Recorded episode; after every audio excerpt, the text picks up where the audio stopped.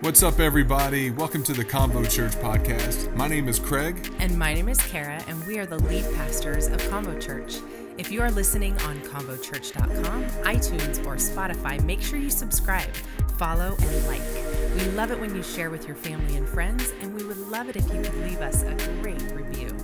Our prayer for you is that the message today will inspire purpose, encourage life, and build faith in you. Enjoy, Enjoy the, the message. message.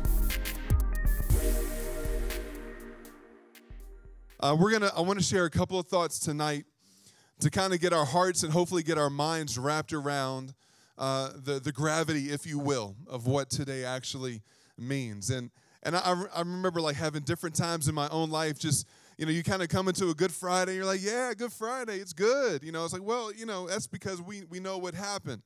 But we also have to wrestle with the tension of realizing in real time as God's plan was unfolding, there were people that did not know what was unfolding.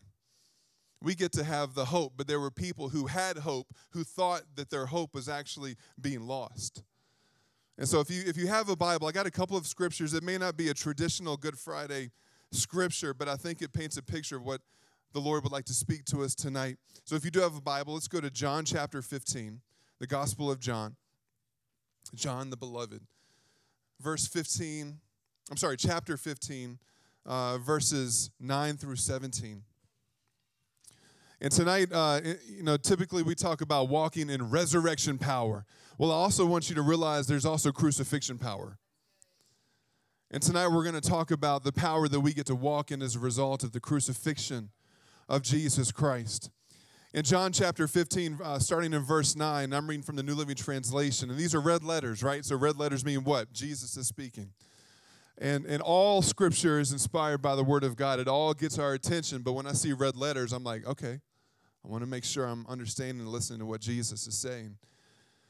And he says, I have, starting in verse 9, I have loved you even as the Father has loved me. So remain in my love. When you obey my commandments, you remain in my love, just as I obey my Father's commandments and remain in his love. Interesting to know with, with God, love and relationship is established through obedience, not through feelings. Feelings can follow eventually, but it actually comes first through obedience. Jesus said, "I have told you these things so that you will ha- so that you will be filled with my joy. Yes, your joy will overflow. And this is my commandment: love each other in the same way that I have loved you." And now he goes on to kind of explain, even though they didn't understand what type of love he was going to be giving. He says, There is no greater love. Somebody say, No greater love than to lay down one's life for one's friends. You are my friends if you do what I command. Doesn't that kind of sound silly? Do you ever tell that to one of your friends? You're my friend. You're my friend as long as you do everything I tell you to do. You're like, all right, this is going to be an interesting friendship. But Jesus was painting a very specific picture here. Uh, it's it's a, obedience that unlocks friendship with God. He says, I no longer call you slaves because a master doesn't confide in his slaves. And now you are my friends since I have told you everything the Father told me. You didn't choose me, I chose you. What a powerful scripture just right there. Jesus chose you. I appointed you to go and produce lasting fruit so that the Father will give you whatever you ask for using my name. Some people like to use that scripture sometimes and do some crazy stuff. That's why it's important to know it in the context. He says, This is my command love each other. So tonight, as, as we're gathering here on this, uh, on this Good Friday evening, uh, we're, we're not gathering simply to observe the crucifixion of Christ, but if you will, let's, let's step into the pain and the weight of the moment. Let's allow ourselves to go there. The crucifixion of Christ is, is the single greatest demonstration of love that the world has ever or will ever know. It's not just some historical cinematic story where we just kind of sit back with the popcorn and watch it all unfold. And uh, you know, in, in, and I am I'm, I'm a fan of the Passion of the Christ, and and uh, because it gives you it gives you a glimpse. I don't even think it gives you the full picture. It gives you a glimpse of what Jesus endured. But sometimes in our in our entertainment, you know, industry, world, life that we're so used to, uh, sometimes we can allow the imagery of the story to lose its power especially in the context of what we're talking about today. But we have to understand that, like, what happened to Jesus wasn't just the result of evil people and events unfolding that transpired against a good person. It wasn't just like, wow, we didn't see this coming. I can't, what, what is this, ha- what's happening? I, I can't believe this is going to happen. Jesus, you got to do something about this. Now, the people who were with Jesus in those moments, that's what they thought. Because why in the world, if you were walking with Jesus and he were to tell you what this plan was, you would have been invited, hey, I have some advice for you, Jesus. I think there's a different way that you could do this, right? And, and so, but Jesus knew all along, and I'll tell you why he knew all along because he was a part of formulating the plan you got to understand what happened to Jesus wasn't just the result of, of details unfolding in a story. What happened to Jesus was the plan that he and the Father and the Spirit together, before sin even entered the world, said, Hey, there's going to be a problem. We know it's going to happen, and this is going to be the plan. You know, as you go through the Gospels, you see Jesus saying some really, really clear, detailed stuff before any of this happens. He's talking about taking up the cross. He's talking about how if you tear down this temple, I will build it back up in three days. Like he's saying, all, how does he know that? Well, it's because he's Jesus. He knows everything. Well, no, well, yeah, but it's also because he's the one that made the plan. It tells us in, in Revelation 13, 8, and I love it when you get to use Revelation scripture. Come on. It says, And all the people who belong to this world worshiped the beast. They are the ones whose names were not written in the book of life that belongs to the Lamb, the Lamb being Jesus, who was slaughtered before the world was made. Now, we all know that that's not saying that before the world was made, Jesus was slaughtered. It's saying that before the world was made, there was already a plan in place for Jesus to do what he would eventually do.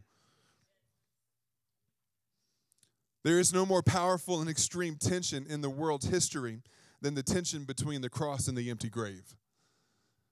You know, it's you know, if you're in it, it's it could seem like an eternity. For the disciples, for his followers, they're like, well, what do we do now? Other than hide and run for our lives, like everything that we thought was going to happen, it's all falling apart. But they didn't they didn't realize what was going on. And here's the thing it's not just the tension between death and life, it's the tension between the eternal plan of an almighty God being unfolded before all humanity. And it was a plan not just to demonstrate the greatness of God, which it most definitely did, but it was a plan to bring those who were in death into life when they didn't even deserve it. There's a massive tension here. So when we view the crucifixion of Christ, we have to equally put ourselves in the tension of that moment, and we have to view it through the tragic lens of those who watched it in real time thinking that all hope was lost, while at the exact same time, we also have to look at it through the lens of realizing that we know what happens next.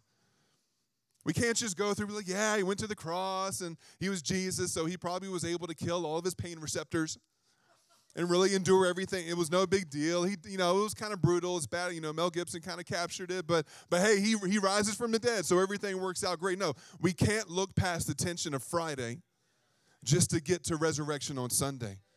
Is that not the tendency of, of modern day Christianity? We want to look past the suffering, we want to look past the pain. We want to look past the price that was paid so that we can get to the freedom, right?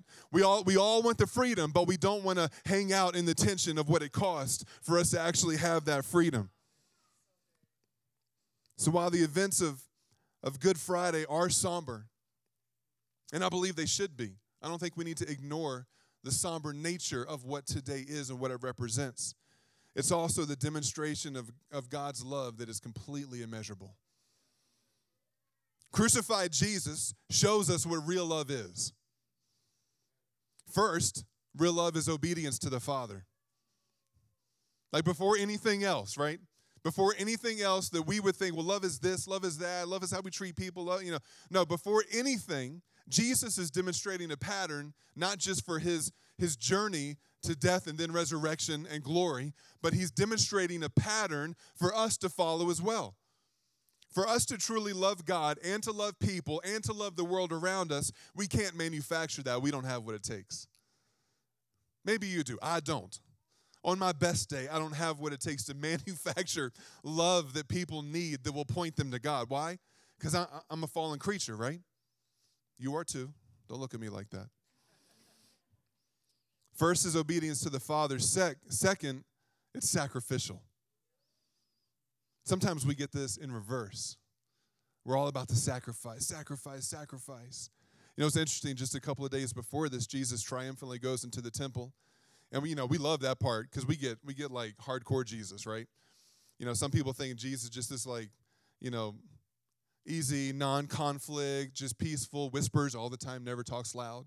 And then all of a sudden he comes up in the temple and he's like creating whips and he's knocking over tables and you know what's interesting about that? I think we misconstrue this sometimes. We think, well, it's because there were all the money and the and the changing and the and the, the business that was taking place. And that wasn't why Jesus was upset. They needed all those things because they were still operating within an Old Testament system that needed transactions to take place to get animals. The reason why he was upset was because the focus had turned from worship to God to the transaction of the sacrifice. Because they had lost obedience and they were focused on the sacrifice. And Jesus couldn't handle it. He's like, Don't you know that zeal for my house will consume me? We love that Jesus. He's like, boom, kicking tables, cracking whips on people, throwing money. You know, just, you know, you just try to envision the chaos. But let's, let's talk about this crucifixion power, okay? Uh, here's the first one Crucifix, uh, crucified Christ. It means that we walk in the power of God's mercy. Crucified Christ means we walk in the power of God's mercy. Mercy is God withholding what we actually deserve. I mean, think, think about that. Like, just love the mercy of God. Well, just remember what the mercy of God is. The mercy of God is Him choosing to withhold the judgment and the punishment for what you and I actually deserve. Because of sin, we will all stand condemned before God, but because this powerful act of obedience and sacrificial love, we can receive God's mercy through faith in Jesus Christ. Let me, let me give you some good news. Your, your efforts to be a good person completely disrespect the holiness of God. Yay! Such good news. But, but we have to, I think we got to wrap our, our minds and our hearts around this. Like, this is a real thought. It's not like I accept Jesus and then I try to be a good person and then I work really hard and I'm trying to be a good person. It's so hard. No, that's that's not how it works. Because here's the deal. until we actually believe this truth that nothing that we can or have done will ever merit the mercy of God, until we wrap our lives around this, you'll never fully grasp the power of the cross. Stop comparing your goodness against someone else's badness. Or downplaying your sin because you don't think it's as bad as somebody else's sin. You don't think you're that bad. You're like, well, you know, pretty good guy. People tell me that. No, you're not. Neither am I. Even, even though your mama told you nice things. No. But the reality is, is, is I really do believe the church today, we need a sober reminder of our condition and contribution that caused Jesus to have to create a plan that would lead to this in the first place. In the same way, those who, those who continue to reject the cross will also reject the mercy of God and will still stand to receive everything in the end that Jesus took for them on the cross. That's, that's terrifying. When you reject the cross, you reject what the cross did. When you reject Christ, you reject what Christ did for you. When you reject God, you reject all God desires to do for you through his love. But it's only in full surrender of putting our faith in Christ and who he is, in who we are without him, and in what Christ did for us that we begin to walk in the fullness of God's mercy and his grace. Here's the second part crucified Christ means that we walk in the power that all can be saved. This is good news. This is good news. It's good news for you because if you're receiving this and you're putting your faith in Christ, then you're aligning yourself with the very work of Christ. If Christ died for all, then all can be saved. And to say that all cannot be saved is to reject the power of the crucified Christ. Will all be saved? No, Scripture tells us that that won't be the case. But is it, is it available? Absolutely. Let's go to Romans 3. You can write this down. Roman, it'll be up on the screen. It says in uh, chapter 3, starting in verse 22, it says, We are made right with God by placing our faith in Jesus Christ. Wait a minute. Not by church attendance, not by, you know, not honking too hard at that person that cut you off in traffic, uh, not by voting a certain way. Mm, no, just by placing your faith in Jesus Christ. And this is the, and this is true for everyone who believes, no matter who we are. No matter who we are. For everyone has sinned we all fall short of God's glorious standard, yet God, in His grace, freely makes us right in His sight. And He did this through Christ Jesus when He freed us from the penalty of our sins. For God presented Jesus as a sacrifice for our sins. People are made right, are made right with God when they believe that Jesus sacrificed His life, shedding His blood. And this sacrifice shows that God was being fair when he held back. That's that fairness is speaking of justice. God was just, he was righteous, he is fair. He was fair when he held back and did not punish those who sinned in times past, for he was looking ahead and including them in what he would do in this present time. Man, God has got some serious grace. God did this to demonstrate his righteousness, for he himself is fair and just and he makes sinners right in his sight when they believe in Jesus. Listen, because of what Christ took upon himself on that cross, we carry the hope for those around us in the exact same way. Like you were, if you are in that place where you have received the goodness of God, you now get to be a carrier of the goodness of God. You don't just get to be a holder of the goodness of God, you get to be a distributor of the goodness of God. That means that you get to carry the message that Jesus came for all. And you get to carry the message that Jesus died for all. And you get to carry the testimony that whoever would put their faith in Jesus Christ does not have to perish, but will have everlasting life. Lastly, crucified Christ means that we walk in the power of a forgiven debt. We walk in the power of a forgiven debt. Anyone actually experience that in real life? Like just a forgiven debt. Maybe you owed some something to somebody and it was something that was it was a stress for you, but maybe they came up to you and said, "Hey, you know what? I want to release you from that debt." Like I've experienced that, and like there's that's a feeling, right? Like weight falls off of your shoulders. You know, joy comes up inside of you. You just want to hug whoever it is, and just because you're so grateful. You didn't. They didn't do it because you deserved it. They did it because it was an act of love, right? Romans chapter five starting in verse 6, it says, when, when we were utterly helpless, Christ came at just the right time. I love that. He wasn't late, he wasn't early, he never is. He's always right on time. And he died for us sinners. I love that language. Paul made sure he included himself in that, in that group.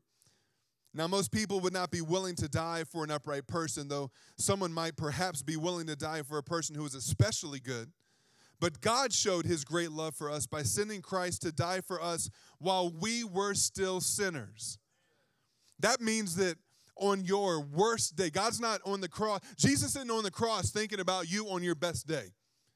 He's not trying to justify, it's like, this is terrible. I know I made this plan and I got to think about the world, so I might as well think about their best day. Maybe it'll make me feel better. No, he was looking at you on your worst day, at the bottom of the barrel when you were so far from God that you couldn't even see it or know that it was even a possibility to know Him, that was the version of you that Jesus says, I will die for that man, I will die for that woman.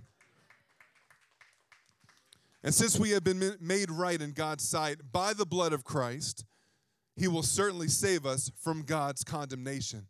For since our friendship with God was restored by the death of His Son while we were still His enemies, we will certainly be saved through the life of his son. That's, that's that power that, of the crucifixion. It's like, how powerful is it that it sets us free in death? Imagine what our life can be if we follow Christ in his life.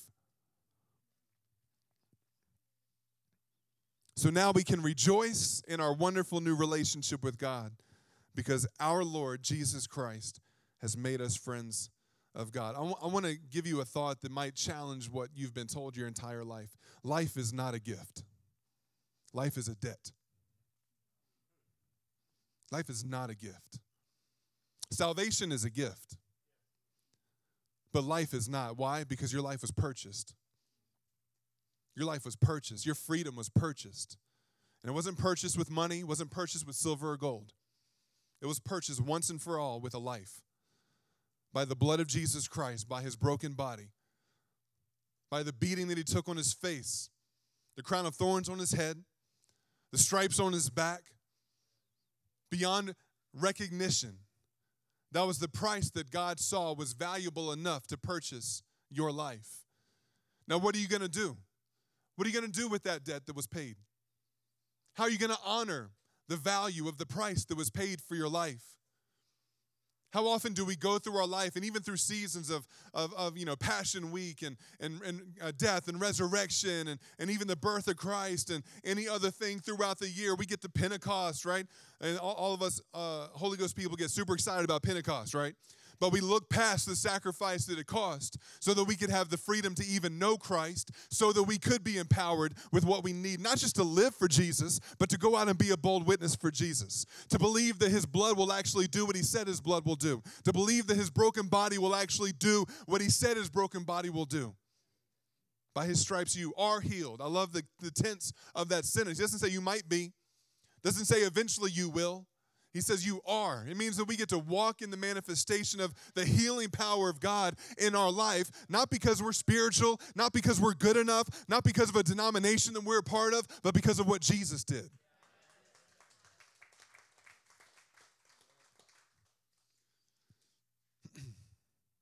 Until we get real about ourselves and understand that we all are the reason that Jesus had to suffer we will never appreciate the fullness of his sacrifice and the life that Jesus has called us into. It's not just your salvation that cost him, it was your life. We say this here a lot. It, it, it's, not, it's not your Sunday, it's your Monday through your Saturday. It, it's, when it, it's when it puts a drain on you physically to serve Jesus. It's when it costs you something. Whether that be relationship, whether it be time, whether it be culture conflict with the world around you, whether it be standing up to be a light that sticks out when you're working amongst a culture that is completely dark, whether it be your contributions in church or to other people or to those who might be in need. Whether it is God saying, Hey, I know you're comfortable where you are, but I'd like you to go to another nation. We have to appreciate the price that was paid for us and realize that we're not living in God's gift. We're living in a debt that is owed to God. And I truly believe that if we embrace that perspective every single day, it's gonna, it's gonna rock how you look at yourself in the mirror in the morning. Because you wake up today saying, not, oh God, help me. but you wake up and you look in the mirror and say, God, thank you. Thank you. I'm gonna make today count. I'm gonna make today count, God, because of what you did for me. So let's finish up with this like obedience and sacrifice thing that we started off with. The love of Jesus on the cross was demonstrated, remember, first by obedience. For God so loved the world, right? Jesus loved the world. He loves the sinner, He loves those who are far from God. But He didn't just go to the cross because He loved people, He went to the cross because He was being obedient to the Father. We know that because it tells us that in Philippians chapter 2. It says, though he was God, speaking of Jesus, he did not think of equality with God as something to cling to. Instead, he gave up he gave up his divine privileges. He took the humble position of a slave and was born as a human being. When he appeared in human form, here it is, he humbled himself in obedience to God, to the Father, and died a criminal's death on the cross.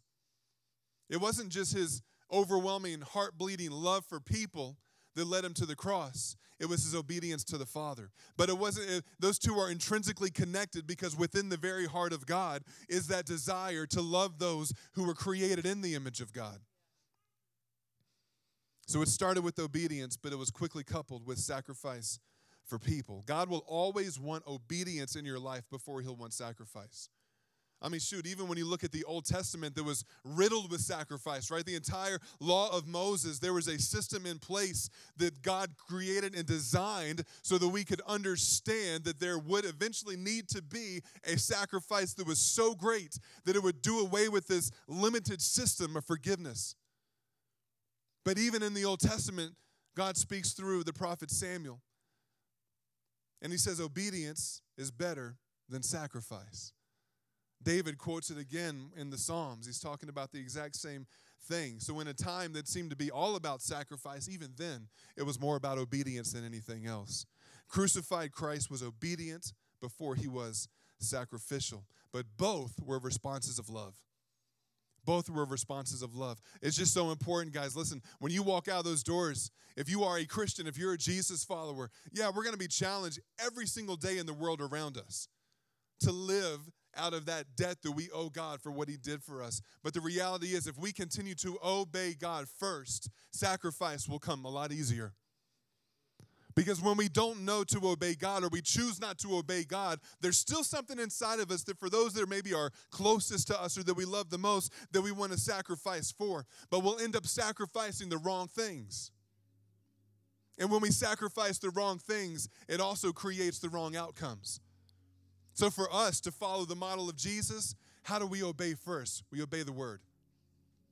Because in obeying the word, we obey the Father tells us in John chapter 1. It says that Jesus was the Word. He says, In the beginning was the Word, and the Word was with God, and the Word was God. Everything was created through him. Nothing was created except through him. He's talking about Jesus. He is the Word. And we have the physical Word. We have the anointed Word of God, the infallible Word of God. That is the Word of God. That is Jesus. That is Him speaking to us. That's Him speaking through us. And if you don't know how to obey God, then we got to go to the Word. Because if we don't go to the word and we try to obey God, we end up creating these broken religious systems that ultimately end up hurting people instead of helping. We think we're sacrificing, but we're not. We're actually creating systems that are going to hurt people. And Jesus didn't come to the world to hurt people, He came to set them free.